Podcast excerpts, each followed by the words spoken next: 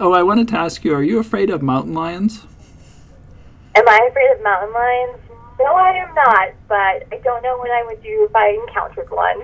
Okay, because I interviewed one yesterday on the podcast, but I'll leave that to you to listen to. It's on mountain lion. okay, all right.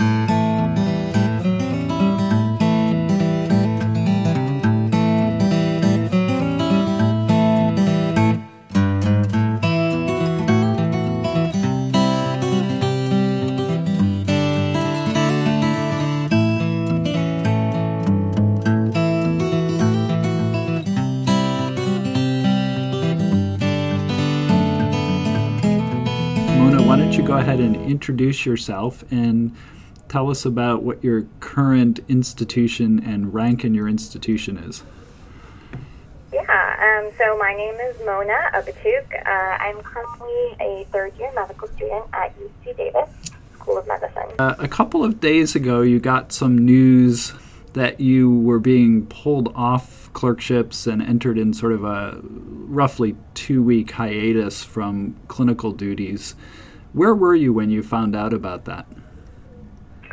Yeah, actually, I had um, earlier this week on Monday, I had just started at Kaiser um, ICU, um, internal medicine ICU, and um, it was Wednesday morning, so um, just just one day ago, um, where we got an email from uh, the dean of our school letting us know about the um, uh, all the talk that's been going on with the pandemic of COVID nineteen and um, officially canceling um, clerkship duties for at least two weeks. Uh, so it's, it hasn't been long for it to sink in by any stretch. It seems like, to me, it seems like a week ago that this happened, but yeah, I guess it was really only 24 hours ago. Um, how, how have you been occupying your time since uh, you were sent home? Yeah, so since being sent uh, um, sent home, I think my main goal for being home uh, and doing this, you know, social distancing thing is to really just, um, you know, continue my medical education despite what's going on. Um, I feel like it's a good time to hunker down, study for board exams, study for shelf exams, really just build my foundational knowledge um, until I can finally get back into clerkships and, you know, come back stronger than ever, hopefully. And how are you doing that? How are you continuing your education? Yeah, so, you know, practice questions like UWorld, um, you know, watching online medical, uh, online med ed with videos on certain topics that I feel like I'm weak on. Um, just really taking this time to, yeah, just build my knowledge and um, get stronger that way. Just because, just because I'm not in clinic or in the hospital, um, I feel like there's definitely always ways to learn. And is there anything you've, because uh, there are clerkship directors that listen to this podcast across the country, are there things you feel like we could help to provide to you and your cohort across the country that you're that you don't have access to currently, other than patients? Yeah, um, that's a really good question. Um, let me think. Um, I think the biggest thing about um, being away from clerkships is obviously the concern for um, not having as much um, patient interaction. And I feel like, especially for me, um, I learn the most um, by taking on cases and um, following patients and learning that way rather than through like just book study. Um, I think maybe one thing that clerkships can do that um, I think has been um, in other clerkships is kind of those online um, cases that like um, teach you step by step, like and ask you about like differential diagnoses and what your next step would be. Um, I think that might be helpful. Just more resources via that way. Uh, really core concepts that students should be hitting on. so, so that would be like the aquifer cases. Yeah, like the aquifer cases, I felt like those were definitely helpful in other um, clerkships. Okay, well, we're putting together um, a guideline for next week because you'll have a slightly more formal curriculum, and the some of the aquifer cases will be part of that um, that curriculum that you'll be doing from home. Um, and are you aware that the AAMC had recommended that student third year students be be pulled? Yes. I was aware of that, and I think a lot of my classmates were also aware of that. Um, and uh, I think that recommendation came out like you know 48 hours ago. And I think a lot of, like I did, and a lot of my classmates took it pretty seriously because the AAMC is, you know, as you know, um, a really important organization of medical professionals. And if that was their recommendation, it um, really started to make the situation more serious than it already is. Uh, just a couple last questions for you. Um, the first first one is, do you have any recommendations? Obviously, it's only been 24 hours, but have you found a way to sort of de-stress? Um, yeah, it has only been 24 hours, but I think, um, you know, uh, I think it's really important to have a schedule, despite um, not really having a schedule during these two weeks. I think I um, I respond well to structure, and I think a lot of us that are in med school um, always respond to structure. Um, so I guess I've just been trying to like over this last 24 hours, been trying to like make a schedule. Um, figuring out uh, like what I want to do on a day to day basis, making time for studying, but also making time for like reading a book or catching up on you know household things that I usually put off, or you know taking like a walk in the neighborhood, um, um, getting some exercise in that way. So yeah, I'm still trying to figure it out, but I think um, you know really planning what you want to do on a day to day basis that will probably help with the you know de stressing and the and the um, you know, all the hysteria and frenzy that's going on right now. So, if I could recommend uh, another de stress method for you, I don't know if you like birds at all, but um, recently discovered that there's a webcam that you can get to on the internet um, mm-hmm. for UC Davis Medical Center. And the webcam is trained on a mother peregrine falcon that lives on top of the hospital and has two eggs currently. So, um, and you can actually zoom in and zoom out um, to, to, look at the peregrine falcon. She's not doing much most of the day. That's really funny. but it's sort of a well, good meditative thing, you know. Interesting. Well, yeah, I can definitely check in on time to time, see how that bird's doing. Um, it's interesting. I didn't even know that was going on. and then there's always Dancing with the Birds on Netflix if you have a subscription to Netflix, which. Yes. Excellent. Yeah, you should catch up on your Netflix too. Right, um, definitely. Yeah, planning on catching up on all those things that you kind of put on the back seat when you're on clerkship. So. Yeah, make sure you take yeah. care of yourself uh, during this time. Right. Any last thoughts, Mona? Um, I guess maybe a, a general message is just that I've been really impressed um, and uh, by all the like all the healthcare professionals, all the attendings, all the residents that have really been coming together um, during this time. Um, I've been really just impressed by the mobilization of like the healthcare system and also our community. So I know everything that is happening right now seems a little crazy, but I have a feeling it'll all be worked out and we're all doing our part. So we can only we can only wait and social distance and hope hope for the best. Oh, thanks, thanks, Mona. Well, thank you very much for joining us here on the Mountain Lion podcast. Thanks so much.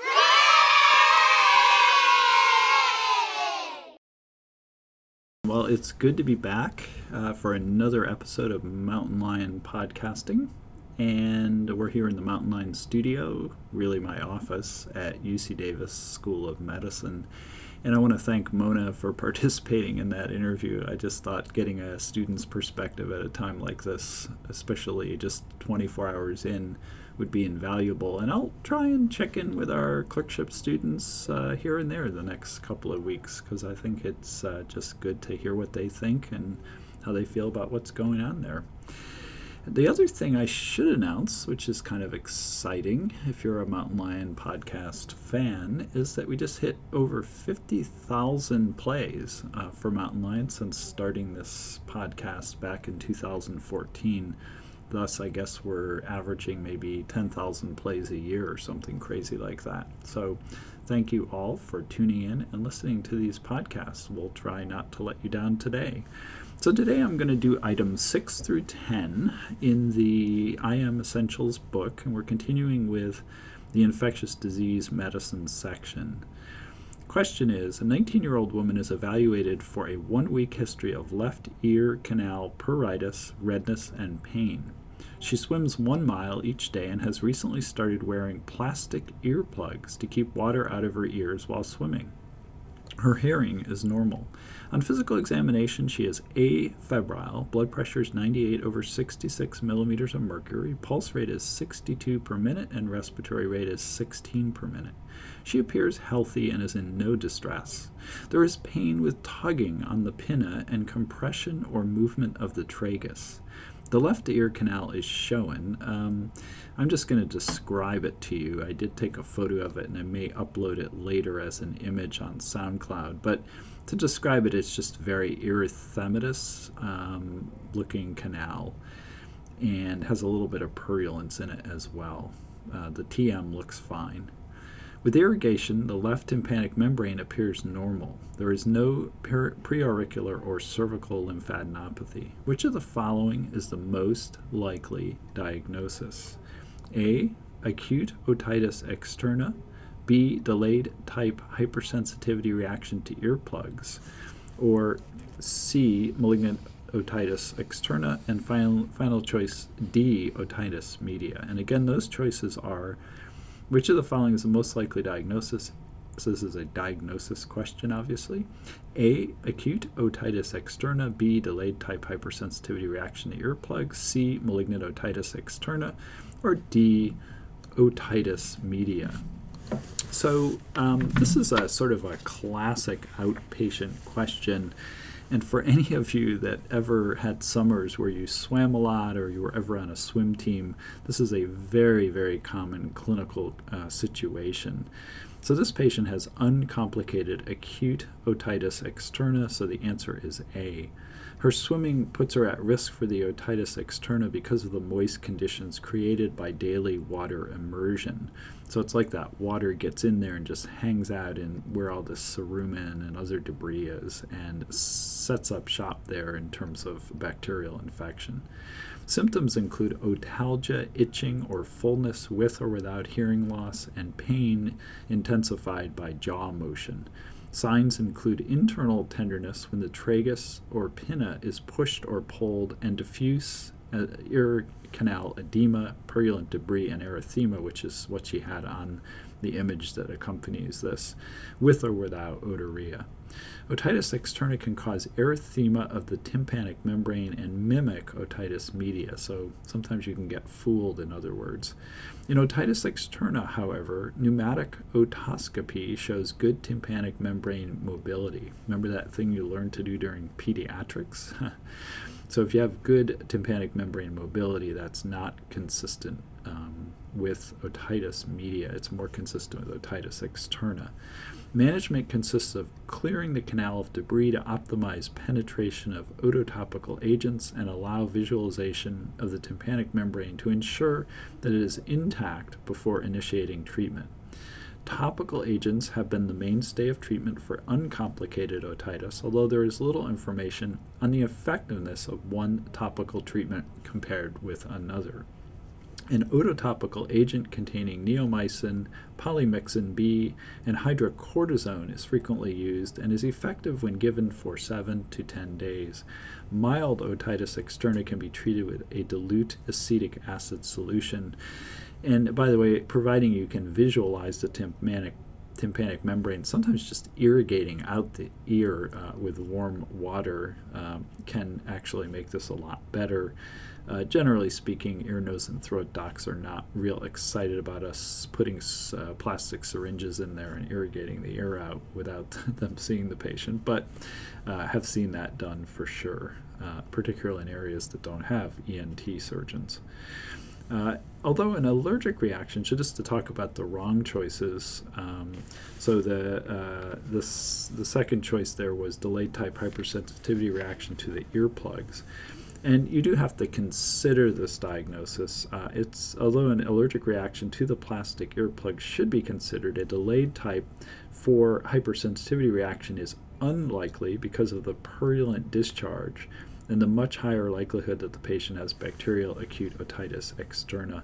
You know, that swimming history, if you're thinking about your neurocalisthenics, if you hear uh, swimming, uh, daily especially and then somebody comes in this way um, there's it's really the diagnosis of choice the late type hypersensitivity reactions, also known as contact dermatitis, are typically characterized by erythema and edema with vesicles or bullae that often rupture, leaving a crust. And for those of you that have ever had poison ivy, poison sumac, or poison oak, which are all basically part of the sumac family, uh, you've seen this happen to your to you. You've gotten vesicles and or bullae, and then afterwards, when all those things pop and drain, you get a crust there. Allergic reactions to plastic in hearing aids, metal in earrings, or even otic suspension drops used to treat otitis externa should always be considered in the differential diagnosis of an inflamed external auditory canal. And indeed, I have seen during my outpatient days. Um, patients who were treated for otitis externa and then came back in a few days to a couple weeks later with a type 4 hypersensitivity reaction to the otic solution that we prescribed. So that's sort of the complication of a treatment. Uh, regarding malignant otitis externa as a choice, uh, this is a much more serious condition in which infection in the ear canal spreads to the cartilage and bones nearby. The classic board step or shelf question you might get on uh, malignant otitis externa usually involves a diabetic or someone who's otherwise immunocompromised. But it is frequently accompanied by fever, significant pain, and otorrhea, which this patient didn't have. Patients usually appear much more ill than this healthy appearing woman with localized ear discomfort.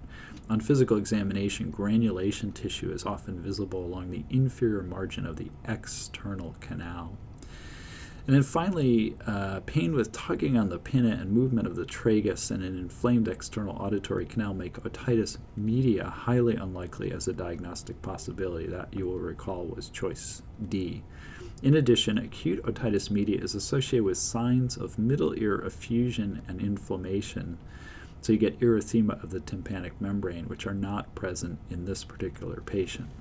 So, key points for this question symptoms of otitis externa include otalgia, itching or fullness, and pain intensified by jaw motion. Physical signs include internal tenderness when the tragus or pinna is pushed or pulled, and diffuse ear canal edema, purulent debris, and erythema, which this patient had, but you couldn't see that because I had to describe that image to you. All right, let's. If you have no questions about that one, which you can't ask those questions because this is a one way conversation. Item seven uh, an 84 year old man is evaluated because of a five day history of rhinitis, nasal congestion, sneezing, and non productive cough. The symptoms began with a sore throat, which resolved after 24 hours. He has mild ear pain when blowing his nose or coughing. He has a history of coronary artery disease and hypertension. Medications are aspirin, metoprolol, and hydrochlorothiazide. On physical examination, temperature is 36.5 degrees centigrade, blood pressure is 130 over 72 millimeters of mercury, pulse rate is 82 per minute, and respiratory rate is 16 per minute. In other words, his vital signs are normal. He has nasal congestion and occasional cough. There is mild, clear nasal discharge with no sinus tenderness. The oral pharynx has no injection or exudate. There is no lymphadenopathy. External auditory canals are normal. The tympanic membranes are dull bilaterally without injection. A small left middle ear effusion is noted. Which of the following is the most appropriate management? And you better get this one right because I guarantee you this will be on your boards if you go into medicine. It'll be on step two, step three, and probably the shelf exam. Which of the following is the most appropriate management? So, this is a management question. You have to know the diagnosis before you can decide the management, however. So, choice A is amoxicillin, B, azithromycin, C, referral to an otorhinolaryngologist aka an ear, nose, and throat doctor, or D, reassurance and observation. Again, choices A, amoxicillin, B, azithromycin. C. Referral to an otorhinolaryngologist. I love saying that. D. Reassurance and observation. So, enter your choice in the answer column, which you probably don't have, um, but that's okay because I don't have one either. So the choice here should be answer D. That is the correct answer. Um, and this patient has signs and symptoms of a viral upper respiratory tract infection. And the reason you're going to get this on all of your future tests is that antibiotics are grossly overused in this situation. Patients come in expecting antibiotics that they don't need for a viral upper respiratory tract infection, and you sure better not choose an antibiotic to treat this patient particularly given that it's a slam dunk over the plate uh, viral upper respiratory infection. The recent development of ear pain and the findings of a dull tympanic membrane and a small middle ear effusion are compatible with either otitis media or a viral URI without otitis media. So you can have, a, of course, a viral otitis media, which this patient might have an early uh, form of. Treatment of otitis media in adults has not been well studied. There are no guidelines for antibiotic use in adults separate from those for children. In children older than two years without severe illness, outcomes appear to be similar for observation without antibiotics compared with antibiotic treatment. So you're wondering why? So why do we frequently give antibiotics to kids with otitis media? Well, partly it's those parents, partly it's our own um, worry about those children getting sicker and having complications, and part of it's the literature is not always totally clear in this area, but in any case, this strategy to reduce the use of antimicrobials has not been evaluated in adults, and it is not known whether antibiotics are associated with improved short or long term outcomes. However, antibiotic use is associated with adverse effects and higher levels of antibiotic resistance that should be considered in conjunction with the lack of evidence regarding benefit. Considering the patient's equivocal diagnosis of otitis media and mild symptoms, it would be reasonable to withhold antibiotic therapy. That's certainly what most physicians would do in this situation, by the way. When an antibiotic is prescribed, amoxicillin is recommended as first line therapy in adults. Azithromycin can be used in a patient who is allergic to penicillin, but they point out that there's no evidence that it is more effective than penicillin type antibiotics. Consultation with an otorhinolaryngologist is not indicated because the patient only has a URI, and man, that otorhinolaryngologist is probably not going to be amused. Um, although he'll pat you on the shoulder and tell you that everything's going to be fine, which sometimes is a good thing. So, key point here do not routinely prescribe antibiotic therapy for adults with otitis media or for sure something you think is, is viral. So, on to item number eight. Um, a 26 year old woman is evaluated in the emergency department for an eight day history of sore throat, fever, and neck pain. Could this be another viral URI? Well, let's see. She has severe pain on the left side of her neck with swallowing. Hmm, that's not common in a viral URI.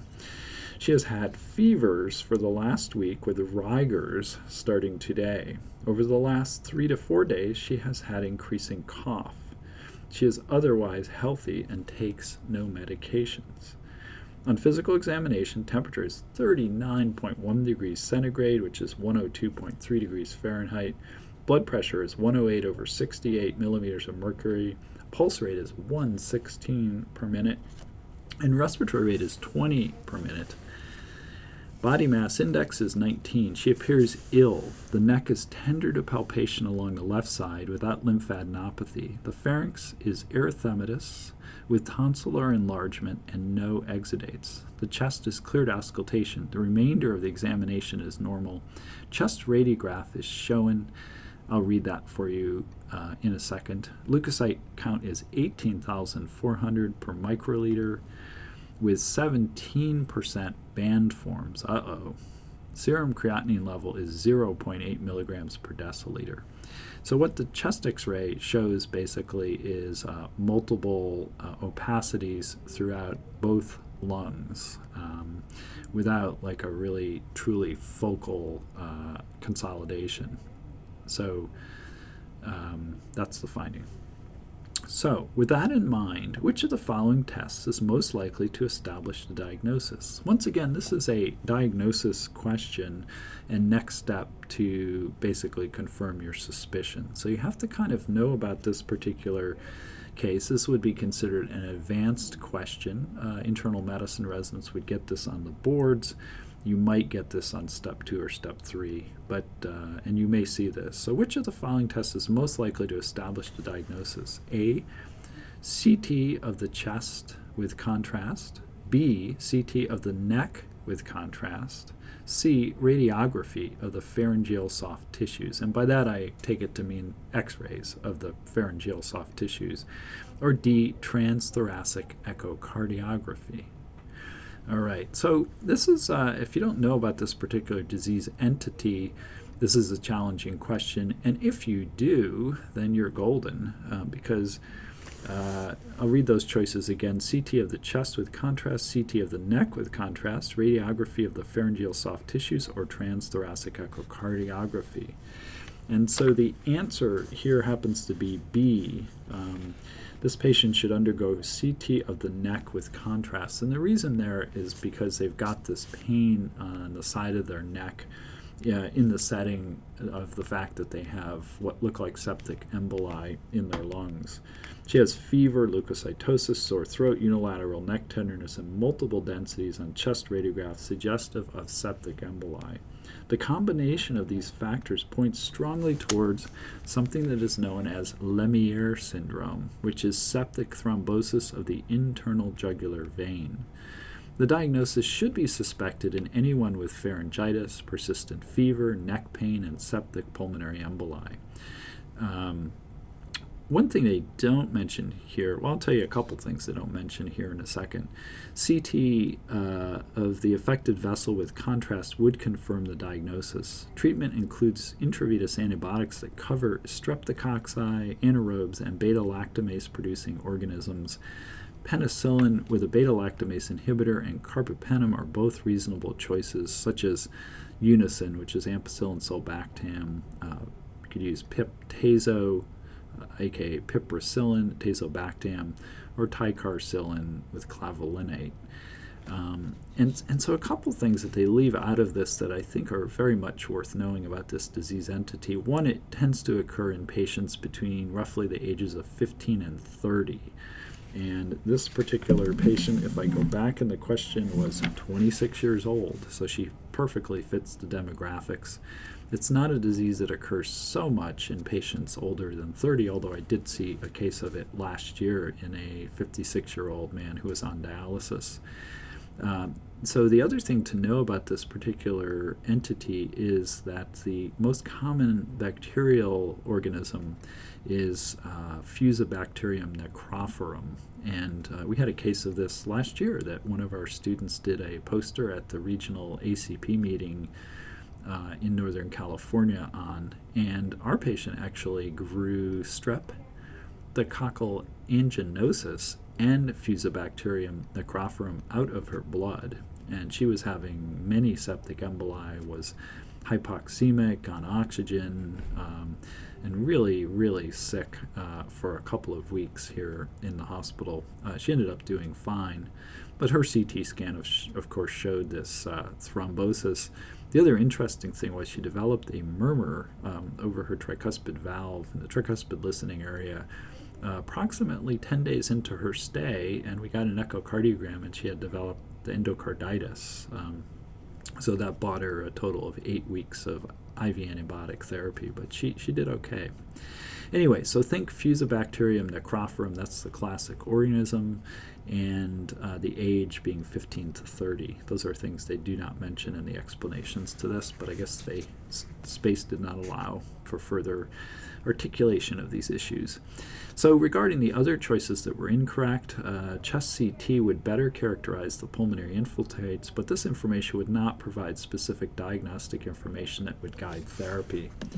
Um, Soft tissue radiography of the neck cannot detect jugular vein filling defects or thromboses, which are diagnostic of septic thrombophlebitis. That would just be a wasted uh, test if you got an x ray of her neck. An echocardiography would be helpful to exclude right sided endocarditis as a cause of septic emboli. However, there is nothing in the history or on cardiac examination to suggest the cardiac source of the septic emboli. You're seeing the septic emboli on the chest x ray but you're not in, in, a question like this they're always going to give you some sort of murmur that goes with that endocarditis.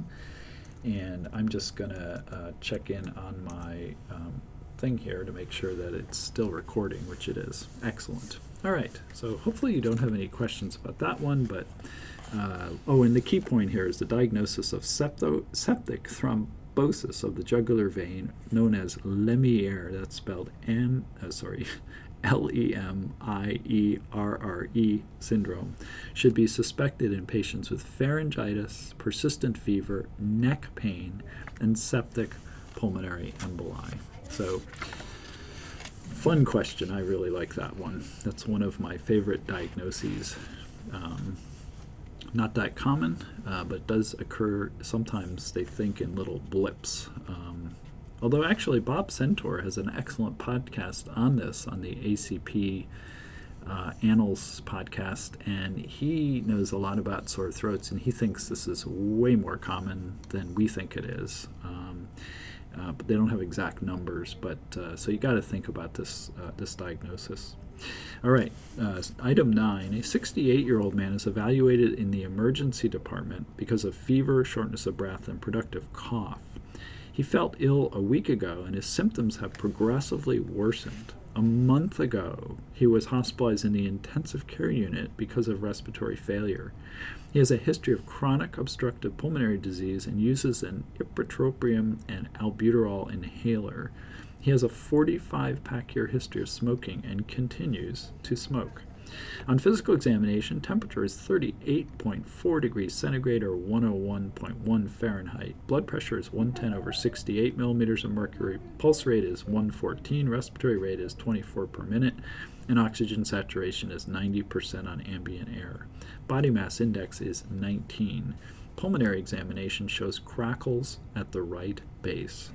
Leukocyte count is 19,000 per microliter with 70% segmented neutrophils and 10% band forms. Chest radiograph. For students that aren't aware what those band forms are indicative of, uh, frequently indicative of bacterial infection, by the way. Chest radiograph shows a right lower lobe consolidation. Blood cultures are obtained, and treatment with intravenous fluids is initiated. Which of the following is the most appropriate empiric antibiotic treatment? A. Cefazolin, B. Ceftriaxone and azithromycin, C. Ceftriaxone and ciprofloxacin, or D. Piperacillin, tazobactam, and amikacin. All right, once more those choices. Which is the following the most appropriate empiric antibiotic treatment in this patient with what appears to be a pneumonia one month after being admitted to the ICU, going home, coming back now. A. Cefazolin, B. Ceftriaxone and azithromycin, C. Ceftriaxone and ciprofloxacin, or D. Piperacillin, tazobactam, and amikacin. So the answer here is D, which is the piperacillin, tazobactam, and amikacin. The most appropriate, and, and, you guys probably nailed this question if you've been doing anything on the wards or in the ICU. This is a patient who was recently hospitalized and is at high risk uh, for Pseudomonas aeruginosa pneumonia. The most appropriate empiric antibiotic therapy uh, for this patient is the pip-tazo and amikacin. Pseudomonas aeruginosa, aeruginosa pneumonia should be suspected in patients with a history of smoking and chronic lung disease.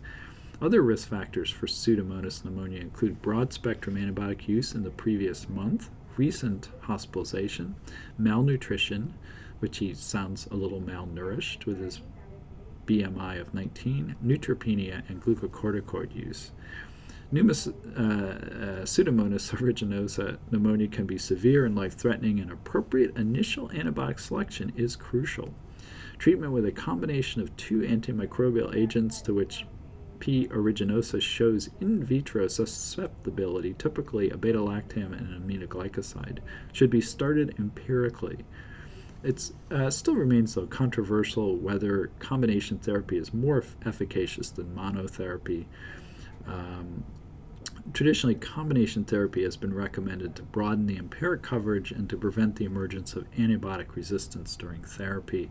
However, I have definitely seen my share of monotherapy for patients with suspected um, pneumonias related to recent hospitalization and such. So, um, I think this would probably be can fall into the um, I wouldn't say controversial, but to be discussed with your attending kind of category or your ID uh, fellow or attending, even better. Empiric treatment with cefazolin, ceftriaxone, azithromycin, or ceftriaxone and ciprofloxacin is not appropriate for a patient with suspected P. aeruginosa pneumonia because these antibiotics are ineffective in the treatment of Pseudomonas infections. So the key point here is initial empiric therapy with two anti-pseudomonal agents should be initiated in patients with risk factors for Pseudomonas uh, pneumonia. Um, I think there's people who would have covered this patient for atypicals given how sick he was initially coming in as well. But again, you know, you can't sort of parse these questions too much. They're just doing their best to teach you sort of core uh, things. Final question for $2,000, um, which you can collect at a later date, is a 70 year old man is evaluated in the emergency department because of shortness of breath, cough, and purulent sputum. His symptoms began a week ago and have progressively worsened. He has never smoked. On physical examination, the patient is alert and oriented and appears dyspneic. Temperature is 40.2 degrees or 104.4 degrees Fahrenheit. Blood pressure is 112 over 60 millimeters of mercury. Pulse rate is 100 per minute. Respiratory rate is 30 per minute. And oxygen saturation is only 89% on ambient air. Pulmonary examination shows right sided crackles and dullness to percussion. Chest radiograph shows a right sided consolidation. Blood cultures are obtained and treatment with empiric antibiotics is initiated. Which of the following is the most appropriate disposition for this patient? A. Admit for overnight observation. B. Admit to the intensive care unit. C. Admit to the medical ward. Or D. Discharge home on oral antibiotics. So, this is a management question. You probably had no trouble diagnosing this patient with pneumonia, but the question is given his severity of illness, where does he belong? Home, on observation, in the ICU, or in the medical wards? All right, so let's talk about th- this answer because this is a, definitely one that's worth knowing. It's a very practical uh, question, something we should all know when it comes to deciding about a patient's disposition when they come to the hospital with pneumonia. So, the most appropriate disposition for the patient is admission to the medical ward.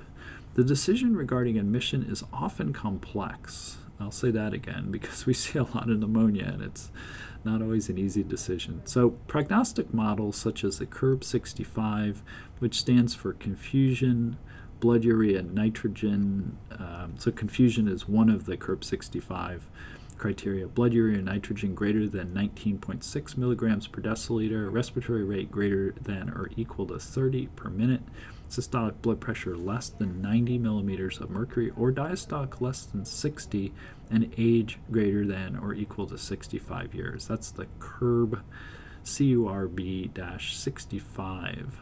Um, and I find this one actually the easiest one to remember. So let's, uh, and then the other one that people sometimes use is pneumonia pneumonia severity index or PSI. Um, and basically, these were developed to identify patients who require hospitalization and avoid unnecessary admissions. CURB 65 is used to identify patients who are at risk for complications as well. Patients who meet zero criteria have a 0% mortality rate. The mortality rate increases to 8.3% when patients meet two criteria and 20% when they meet three or more criteria. So, patients who meet two criteria usually are admitted to the hospital, and those who meet three criteria are at least considered for ICU admission. And there's a lot that goes into deciding whether they end up in the ICU, but uh, suffice to say, you can try and apply the CURB 65 to figure that out or help you figure that out. The patient is at moderate risk in this question, considering his age and tachypnea, and needs to be admitted to the hospital for sure. I don't think anyone in their right mind would send a patient with uh, a respiratory rate of 30 uh, uh, home uh, in this situation, but be that as it may. He is hemodynamically stable, and ICU admission is not currently indicated. So the pneumonia severity index predicts the mortality risk based on 20 clinical factors, including patient age, comorbidities, physical exam findings, and laboratory data, and stratifies patients into five mortality risk classes. Patients who are at medium or high risk, which is greater than 70 points, should be admitted to the hospital. And based on this model, the patient turns out to be at medium risk because of his age, fever, tachypnea, and hypoxia. Therefore, he does, again, requires hospital admission, whether you use the CURB 65 or the PSI. One study compared the PSI with the CURB 65 criteria and found that both approaches identified low risk patients, but the CURB 65 was more discriminating in predicting individual mortality risk in high risk patients. Uh, plus, it's a heck of a lot easier to remember than 20 different criteria. Um, overnight observation or discharge on oral antibiotics would not be appropriate because of the severity of this particular patient's illness. So, the key point in this question prognostic models such as CURB 65 and the Pneumonia Severity Index may help to identify patients with community acquired pneumonia who are at risk for complications and require admission to the hospital. And we're going to stop there for today. We've gotten a good five questions under your belts, into your ears, and hopefully into those brains for future use in the clinical setting or uh, in any testing situation. I hope you've enjoyed this and have a great day or great evening, depending on when you're listening to this.